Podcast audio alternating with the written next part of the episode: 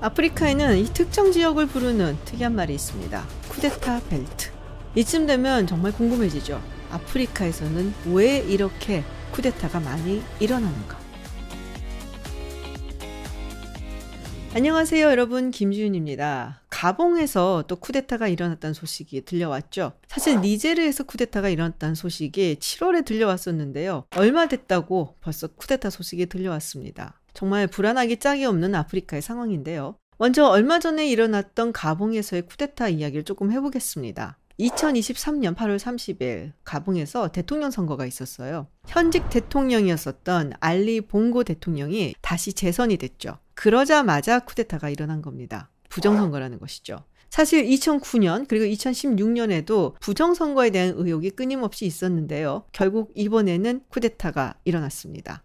쿠데타를 이끈 은구마 장군이 지금 현재 임시 리더의 자리에 올랐고요. 사실은 은구마 장군이 알리 봉고 대통령의 친척이기도 해서 정부의 주요 요직에도 있었던 사람이기도 합니다. 알리 봉고 대통령의 가문은 정말 오랫동안 가봉을 지배를 해왔죠. 1967년 알리 봉고의 아버지인 오마르 봉고가 처음으로 대통령에 오르고 난 뒤 무려 56년간 이 가문이 사실상 세습을 하면서 권력을 지탱해 왔습니다. 이 오마르 대통령은 세계에서 네 번째로 오랫동안 정권을 잡았던 사람입니다. 1위는 카스트로, 2위는 장제스, 그리고 3위가 김일성, 그리고 4위가 오마르 대통령이죠. 오랫동안 정권을 잡으면서 부정부패, 축제도 굉장히 많았고, 그리고 가방의 경제가 안 좋고 하다 보니까 국민들은 쿠데타 세력을 지지하는 것으로 알려지고 있습니다. 각 국가마다 다른 사정들이 있고 그 국내에서 벌어지는 일들에 대해서 우리가 모든 것을 정확하게 알 수가 없기 때문에 이야기를 하긴 좀 힘들지만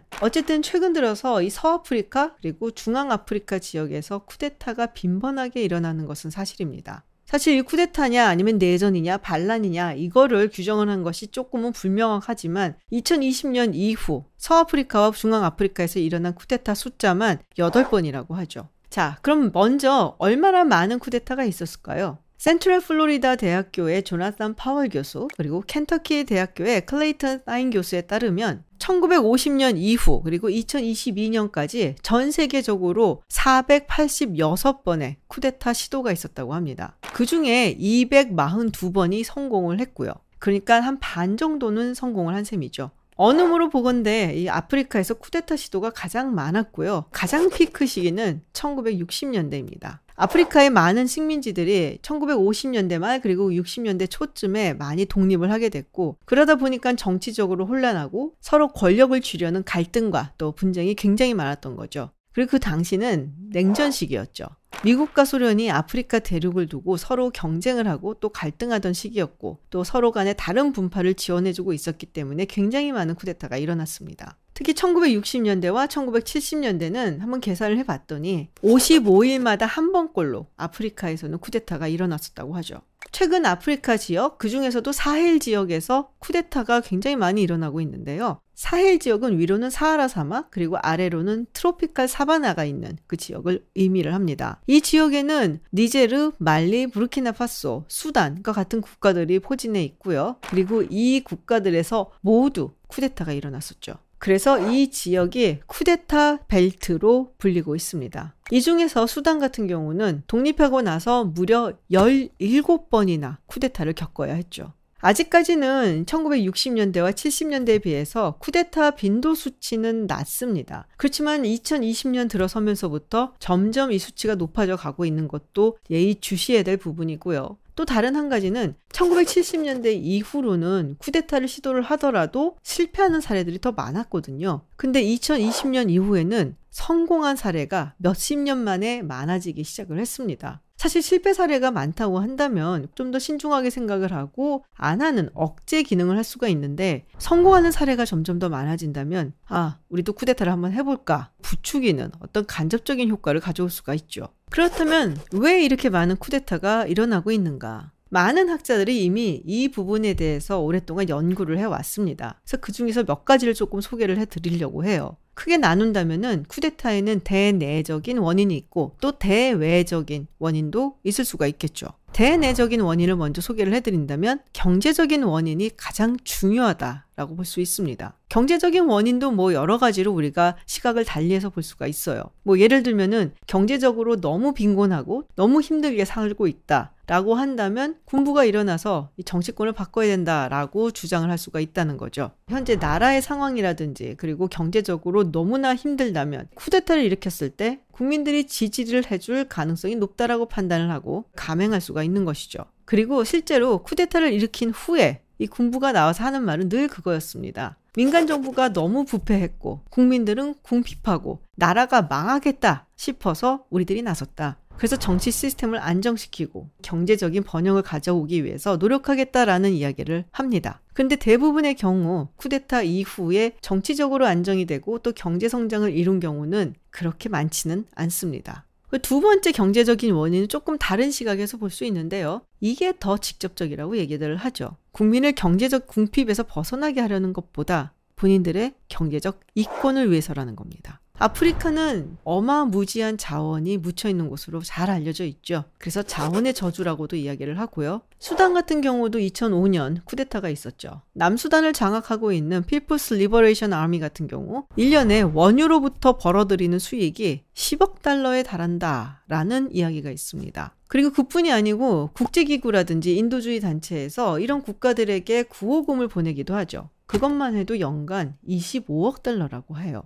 물론 이 쿠데타를 일으키거나 정부가 전복이 됐을 때 국제사회에서는 많은 경우 제재를 하곤 합니다. 도움을 주던 것도 끊어버린 경우가 많고요. 뭐 심지어 경제 제재까지 가는 경우들도 있죠. 그럼에도 불구하고 쿠데타를 일으켜서 어떤 일정 영토만 가지고 있더라도 이익이 되는 경우가 꽤 있습니다. 예를 들어 시에라리온의 RUF 혁명연합전선은 정권을 찬탈하지는 못했어요. 그렇지만 다이아몬드 광산이 있는 곳을 차지를 하고 거기서 막대한 부를 쌓았죠. 그리고 결국 시에라리온을 만신창이로 만들었죠. 또 다른 얘기로는 서로 다른 부족이었고 언어도 다르고 종교도 다르고 여러 가지로 다른 이런 집단들을 국경선을 마음대로 그어서 한 국가 안에 집어넣기 때문에 갈등이라든지 분쟁을 피할 수가 없다라는 얘기도 있습니다. 이 식민지를 차지했었던 제국주의자들이 이 아프리카 국경을 마음대로 그려놨다라는 얘기들을 하잖아요. 그러다 보니까 이 정치 권력을 차지하려는 분쟁도 많아지게 되고 사회적으로도 갈등이라든지 분쟁이 끊임없이 이어지는 것이죠. 한 30년 전쯤에 이런 이야기들이 굉장히 반향을 많이 일으켰었는데요. 민족이라든지 인종적인 다양성이 있는 그 사회가 사실은 굉장히 비효율적으로 움직이는 경우가 많고 또 아프리카 같은 경우에는 내전이 많이 일어나기 때문에 정치적으로 불안정하고 경제 성장을 이룰 수가 없다라는 얘기들을 하고는 했습니다. 자, 이런 여러 가지 대내적인 요인들이 있는데 대외적인 요인은 그럼 어떤 게 있을까요?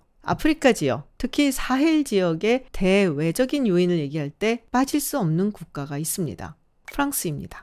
19세기 말 그리고 20세기 초에 프랑스의 식민지들을 보면 알제리, 세네갈, 모로코 같은 국가들도 있고요. 베닌, 토고, 니제르, 말리, 가봉과 같은 국가들도 있습니다. 대체로 1950년대 말 그리고 1960년대 초에 독립을 했죠. 근데 독립은 했는데 프랑스의 영향에서 완전히 벗어났다 라고 이야기를 할 수는 없습니다. 여러 가지 방식으로 이 아프리카의 예전 식민지 국가들에 영향을 미치려고 끊임없이 노력을 해왔었거든요. 프랑스 아프리크라는 말이 있는데요. 프랑스와 아프리카를 합친 합성어입니다. 사실 이 제국주의 국가들이 모든 식민지들한테 그랬겠지만은 프랑스의 대아프리카 식민지 정책은 정말 잔혹하기로 유명하죠. 독립이 되고 난 후에도 샤를 드골 대통령 같은 경우 프랑스 정부의 수뇌부들한테 프랑스 식민지였던 아프리카 국가들의 정부 인사들과 돈독한 관계를 유지하라라는 이야기를 했습니다. 이들과 상당히 유의미한 관계를 가졌던 것도 맞아요. 무엇보다도 아프리카의 프랑스는 군사적으로도 개입을 굉장히 많이 해왔죠. 1962년부터 1995년까지 무려 19차례나 군사적으로 개입을 했었고요. 주로 부패하고 또 인기가 별로 없는 민간 정부를 쿠데타라든지 여러 가지 위협 시도가 있을 때 막아주고 지켜주는 역할들을 많이 했었습니다. 그 대가로 이 프랑스의 전 식민지였던 아프리카 국가들은 아프리카의 여러 자원들, 금, 다이아몬드, 우라늄, 원유 이런 것들에 대한 접근권을 우선적으로 주는 그런 특혜를 주기도 했습니다. 그러다 보니까 이 아프리카 국가들의 국민들 입장에서는 프랑스가 부패한 정부의 뒷배에 있는 아직까지도 제국주의적 정책을 벌이지 않고 있는 국가로 비춰진 것이죠.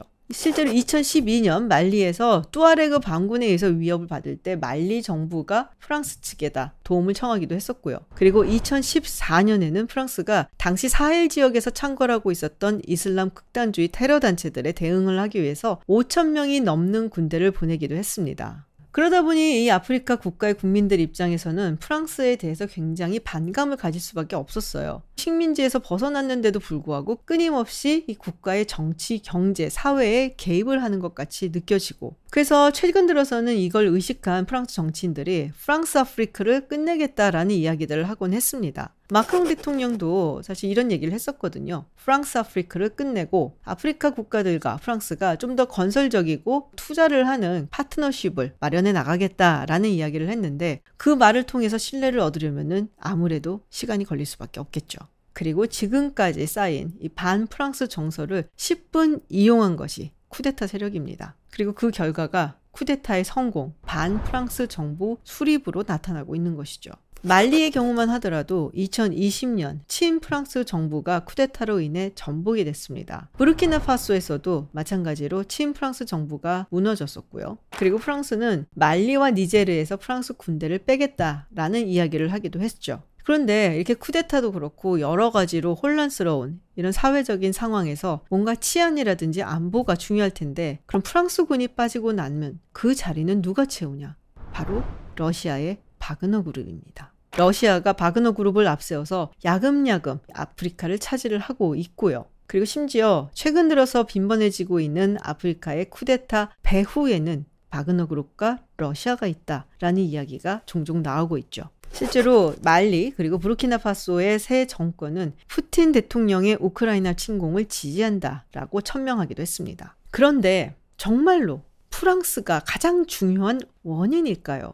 사실 많은 학자들 그리고 전문가들은 그것은 아니다라고 이야기를 하고 있어요. 크게 두 가지로 지적을 해볼 수가 있을 텐데요. 일단 이 쿠데타가 일어나고 있는 국가들이 다 이유가 다르고 행태도 다르고 결과도 다르다는 거예요. 먼저 가본 같은 경우는 이 봉고 가문이 오랜 통치에 정말 질리고 염증을 느낀 국민들이 일어섰다라고도 볼 수가 있는 것이죠. 그리고 반프랑스적인 기치를 내세웠던 니제르의 쿠데타 같은 경우도 당시 바줌 대통령이 군수내부 개혁을 단행을 하려고 준비를 하고 있었는데 군부가 먼저 치고 일어섰다라는 이야기가 있습니다.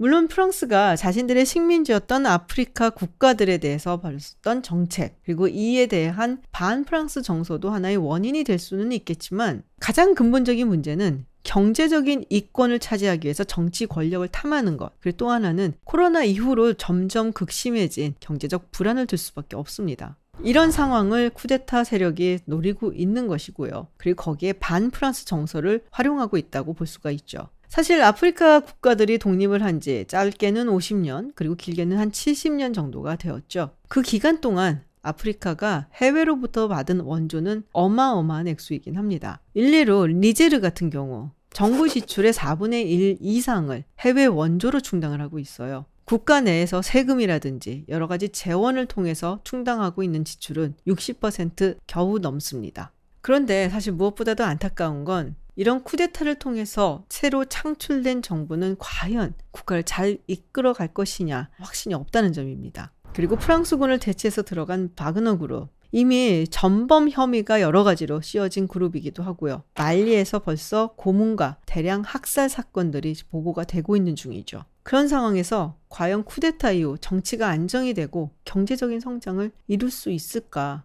걱정이 되는 것이죠. 이 모든 상황을 바꿀 수 있는 건 결국 국민들밖에 없다라는 생각이 드는데요. 점점 빈번하게 들려오는 아프리카 대륙의 쿠데타 소식 굉장히 우려스럽습니다.